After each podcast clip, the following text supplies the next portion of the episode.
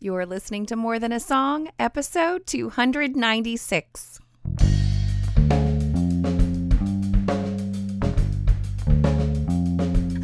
And welcome to this episode of More Than a Song.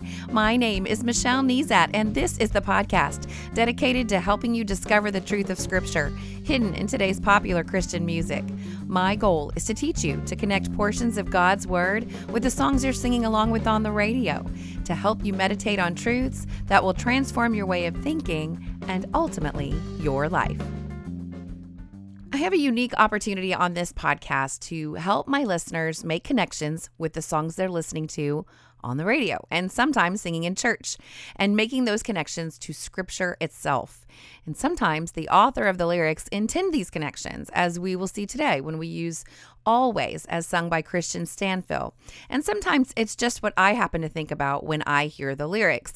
Either way, I want to be sure you understand the important thing is to get into Scripture and let Scripture say what Scripture says. Now, I'm not sure if you've noticed, but most times the study that we do on the podcast doesn't, quote, follow along with the lyrics. The lyrics are just a launching pad to get into scripture. But once you do get into scripture, I usually have you set aside the lyrics and then just study the word of God. So that's what we're going to do today. Now, normally I play the chorus of the song that is our inspiration, but today the first verse is what guided my direction decision. So here's the first verse of Always by Kristian Stanfill. My foes are many, they rise against me but I will hold my ground. I will not fear the war, I will not fear the storm. My help is on the way, my help is on the way. This first verse of the song leads us straight to the Psalms, Psalm 3 to be exact. It's only eight verses, so I'm going to go ahead and read it to you. Psalm 3, a psalm of David, when he fled from his son Absalom. Lord, how many are my foes? How many rise up against me? Many are saying of me, God will not deliver him. But you, Lord, are a shield around me, my glory, the one who lifts my head high. I call out to the Lord, and he answers me from his holy mountain. I lie down and sleep. I wake again because the Lord sustains me. I will not fear, though tens of thousands assail me on every side. Arise, Lord, deliver me, my God. Strike all my enemies on the jaw, break the teeth of the wicked. From the Lord comes deliverance. May your blessing be on your people. All right, so as you can see, verse 1 correlates with the first verse of our song, but it is here where, where we will now lay down our lyrics. We don't have to find David holding his ground, like our lyrics say. We don't have to wonder why there is no storm in this song because there's one in the lyrics. We will read this psalm for what it is. It's its own song uh, with its own lyrics that are preserved for all time in the Holy Scriptures, the very Word of God. Now, this week, I wanted to interact with this psalm a little more, so I copied and pasted it into a Word document and I printed it out on a piece of paper so that I could write in the margins. If you have a journaling Bible or a Bible with wide margins, feel free to write directly in your Bible. That's a bite, by the way, writing in your Bible. What's a bite, you might ask? Well, it's an acronym for Bible Interaction Tool Exercise. These are the exercises that I use to keep my time in God's Word varied. There is no special magic to them. I did not make them up as much as I've just uh, gathered them and used them over and over in my own studies. So I've kind of curated this list, but I didn't necessarily come up with every single one on my own. Now, most bites are pretty simple, some are a little outside the box, some take more work than others. Some I use almost all the time, and then others I pull out from time to time. But trust me when I say I'm just sharing what I did this week to interact with the text. It's actually over the last couple of weeks because if you listened to last week's episode, you heard that I had lost my voice. So I had pretty much started down this path. So I got to spend two whole weeks in this psalm, and that was really great. Now, you can follow along with my own process, or you can use your own favorite bites, but don't forget the I in bite interaction. That's why this bite of writing in your Bible is so powerful. And now, really, this week I used the bite of annotation as well. I because I didn't really mark up my Bible this time because I wanted to doodle and process. So I went ahead and printed out the text. And so either way, I mean, there's no again, there's no hard and fast rule. We just want you to interact with God's word. And so when I said the word annotation, you might say, well, what is annotating exactly? Well, annotating a text is when the reader marks it up to indicate places of importance or to mark something that they don't understand. And so, this process of annotating helps a reader keep track of ideas and questions and supports deeper understanding of the text. Now, my students, uh, my, my kids are students in a Christian school. We annotate on a regular basis, or they annotate on a regular basis. But it's funny, the things that work in school also work to to study the Bible. If it works to study history or science or literature, then it's going to work to study this literature as well. So as I read or as I read Psalm 3, I realize that it can be uh, broken down into specific chunks as David processed his circumstances. So I read over it several times and then just kind of looked at it as a whole and thought this is kind of broken down. So I drew a bracket around verses 1 and 2, a bracket around 3 and 4, verses 5 and 6, another bracket around verse 7 is one chunk, and then verse 8 was the last. And so I'm going to kind of tell you, walk you through my thought process along the way. So, verses 1 and 2, David declares, Lord, how many are my foes? How many rise up against me? Many are saying of me, God will not deliver him. Now, he is clearly looking at his circumstances. So I wrote that to the right of my bracket. If I want to think deeper about these two verses, then I might ask the question, what else do I see? And so I'm going to use the bite of observation, and I'm also going to pair it with the bite of making a list. Now, when you are observing, be careful not to jump into seeking to discover meaning at this point. Just get really good at discovering what the scripture actually says. Okay, so again, I I often kind of lean into this time of of observing and really understanding what does the scripture say, and um, I, I think sometimes I make some interpretations and some applications along the way. But if all you ever get out of my podcast is uh, to become a better observer, I would be super thrilled. All right, so uh, here's my list. Uh, David is counting his foes, or he's at least recognizing that there are many. He doesn't necessarily say a specific number here. These foes are not neutral, they are rising up against him. And I find it interesting that he says, Many are saying of me, God will not deliver him. Is, is that really a statement about him or is it a statement about God? So I just wrote that down. Uh, and um, here's just a little rabbit trail. I can't help but note that I do this when I'm looking at my own troubling circumstances uh, they they seem overwhelming. I feel attacked, and even though my grandfather always reminded me that the enemy persecutes Christ in me, uh, it still feels like what they're saying is about me, even when what they're saying is a false accusation of God. So, do these verses seem confusing and like they contradict each other? Yep, because that's what happens when we look at our circumstances. And one more thing, I followed another couple of bites here. I checked out another translation and I went ahead and consulted an outside resource. I didn't do all of this at one setting. Remember, I've been processing this psalm over a couple of weeks, but I had been reading the psalm in the NIV, but when I, uh, which is the New International Version, but when I read it in the ESV, the English Standard Version, instead of saying, Many are saying of me, God will not deliver him, my ESV study Bible says, Many are saying of my soul, there is no salvation for him in God. Hmm. And so when I glance down to the study notes below, and that's what I call my outside resource, it says that salvation here as generally in the Old Testament, refers to both physical and spiritual deliverance from danger. The fact that they are saying this of him indicates that the enemies are taunting him and, and saying that his sins are so bad, they imply that God cannot save him. well, isn't that just like our enemy, the accuser, to say something like that over us? First of all, our sins really are that bad, but nothing is impossible for God. Isaiah 59 1 says, Surely the arm of the Lord is not too short to save, nor his ear too dull to hear.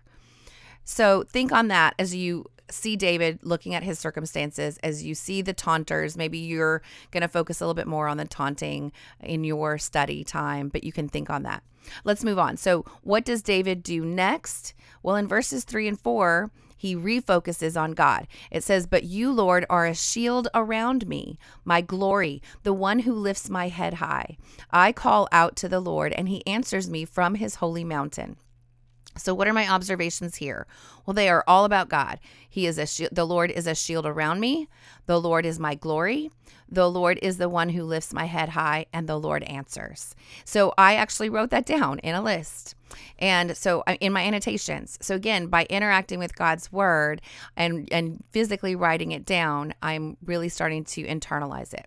And what David is doing here, by the way, is so valuable in our lives. You see, David's messy circumstances triggered him to refocus on God. They don't trigger him to run to his buddies and complain. They don't trigger him to wallow in self pity. They don't trigger him to throw in the towel. David's messy circumstances trigger him to refocus on God. But you have to have some characteristics to refocus on. And I'm pretty sure David is calling on how God has already met his needs in the past. He has already felt his protection like a shield. He knows his glory fades in comparison to the glory of God. David has felt the hand of God gently lift his chin from looking down and around in fear and shame, but rather a head lifted high with his eyes fixed on the God who answers when David cries out. David starts out by looking at his circumstances in this psalm, which triggers him to refocus on God with what result? Well, that comes in the next two verses. The result of rest and peace, regardless of circumstances, because of God. So let's look at it with me here in verses four and five. It says, I lie down and sleep. I wake again because the Lord sustains me. I will not fear though tens of thousands assail me on every side. Now, what do I observe here? Well, if David continued to be overwhelmed by his circumstances, you wouldn't know it because he lies down and he sleeps. Uh, he wakes up to fight another day. In other words, the enemy didn't get him in the night. he wakes sustained. That's an interesting word. He doesn't lie on his pillow in fear and anxiety. No, no, he's sleeping. And he will not fear no matter the army surrounding him. Why? Because of the layer of protection between him and the army. And what is that layer? Well, the shield of the Lord round about him. I observe rest and peace in these two verses, don't you? I observe rest and peace regardless of circumstances because of God. Now, David starts out again by looking around at his circumstances, which triggers him to refocus on God with the result of rest and peace, regardless of circumstances, because of God, and ends this lament with a request in verse 7 and then a declaration in verse 8. So let's look at that. Verse 7 Arise, Lord, deliver me, my God, strike all my enemies on the jaw, break the teeth of the wicked. Now, what do I observe in this request or this prayer? First of all, asking God to not remain neutral, but to rise up. Uh, he's requesting deliverance, the very thing that his foes says that God uh, say that God will not do, and straight up knock their teeth in. God, did you did you catch it? Strike all my enemies on the jaw, break the teeth of the wicked, punch him in the face is what he's asking for. So here's a, another quick bite, by the way. When you share what you're reading or what you're learning with a friend, you never know what's going to happen. And I've been kicking around this psalm again for a couple of weeks now. I mentioned this verse in passing to a friend commenting about how funny it is that David would basically ask God to punch him in the face. And she said that she has read in some commentaries that by asking God to break their teeth in, it would make what they say distorted and unclear. I love that, right? So the accuser loses his power because he loses the ability to enunciate all these accusations that he's making. Another little nugget of insight, all because I shared what I was learning with a friend and she had something to share back. All right, so the psalm rounds out with a declaration, verse 8 From the Lord comes deliverance. May your people be, may your blessing be on your people. Now, here's that word again deliverance, Yeshua, salvation. If you look at your circumstances, you might be fooled into thinking someone else can declare that God will not deliver you. Once you refocus your mind on who God is, you can boldly ask for God's deliverance. But here we see the ultimate truth God delivers but it's not because of man's will, either to block his deliverance or to beg for it, but it is the Lord's to give. All right, and I don't and I agree to with David's final declaration. The request, most obvious "Yes, next Lord, jumping off point. Did you catch it in the title of the psalm? It said a, a psalm of David when he fled from his son Absalom. Now, if that isn't a breadcrumb you can follow to your next area of study, I don't know what is. So here's a hint: you can follow the cross references. That's another bite, by the way. And I, when I looked at the cross references, I looked them up myself. You can read all about it in 2 Samuel verse uh, chapters 13 through 18. So once you read the story about David and Absalom, then come back to this psalm and see if it changes how you read the psalm. Now, here's another hint. I know that I referenced my study Bible as an outside resource that I often use, and I really like my ESV study Bible. However, I want to encourage you to please read and process the text for yourself before you go looking for what someone else might say about it. Because I saw for myself that David began by looking at his circumstances that triggered him to refocus on God, with the result of rest and peace, regardless of circumstances, because of God, finally rounding out his lament with a request and a declaration that I can incorporate into my own personal prayer time. Now, when I looked at my study Bible, they broke it down a little differently. They said it starts with what David sees and then moves to what he believes and ends with what he prays for. And this is correct too. But I'm so excited because I worked through this scripture on my own. It's kind of like God showed me a better way, not because it is better, but because it was a better process. I learned it on my own. And so, and, and now I can internalize it a little bit better. So, what's next for you? Well, read Psalm 3 for yourself. Make your own observations and identify your own patterns in this song of lament.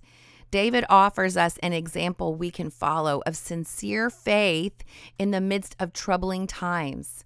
Let this psalm change your prayers and let it remind you of the rest and peace offered by our deliverer. And then while you're in God's Word this week, let me know how you're doing. Email me, Michelle at MichelleNezat.com, or hop on Twitter or Instagram at Michelle Nezat, or on Facebook, Michelle L. Nezat is my public page, and we can talk about what you're learning. Now, before I tell you what song will be featured next week, I want to thank any new subscribers who have subscribed recently, like Mackenzie from Michigan, Allie from Texas, Adam from Pennsylvania, and Sarah from Louisiana. Welcome. Now, new subscribers to my website benefit from a one page resource of my top five bites. I've talked about so many, but these are the top five that I've used on the podcast. It's a really great resource and a great place to start. Subscribers also benefit from an email that I send once a week. In that email, you get a weekly memory verse resource to display on your smartphone, tablet, desktop, or you can print it out. You get an email recap of the week's episode, and you get instant access to any of the extra resources I create for my episodes from time to time. And all of that is just my way of saying thank you for listening. So head over to michellenezat.com to subscribe today. Now, have you had a chance to write a review in iTunes for the podcast yet? This, of course, encourages me, but it also helps me stay visible to new listeners. And as always, if you take the time to review my podcast, I will take the time to personally thank you right here on the podcast. Just like Danny Whitaker, who writes specifically about last week's podcast when he writes, Wow, this week's podcast was so, expi- so inspiring. Thanks for the beautiful reminder that my words don't really matter. It's only the words of Jesus that truly matter. But thank you also for the reminder of the importance of testimony and sharing what God is doing in my life. I'm leading in devotions at my Christian school this morning, and this just helped to confirm that what I've been planning to share is exactly what I need to share, despite the way Satan has been trying to belittle me and make me feel like my story isn't worth sharing be devoted to scripture. And Danny actually has a podcast by that name. I encourage you to check it out. He reads through scripture throughout the year. And um, I really am inspired that he was inspired by this podcast. Thanks, Danny. Also, Miss K Piano writes, What a hidden gem. I'm so glad I accidentally found this podcast. My favorite part are the bites. Thank you, Michelle. Well, thanks to both of you for taking the time to write these kinds of words. It really does help. Uh, pe- other people accidentally find the podcast. Of course, you can listen to the podcast through iTunes or the Apple Podcast app. You can also follow on Spotify or through Stitcher Radio or your podcast listening app of choice.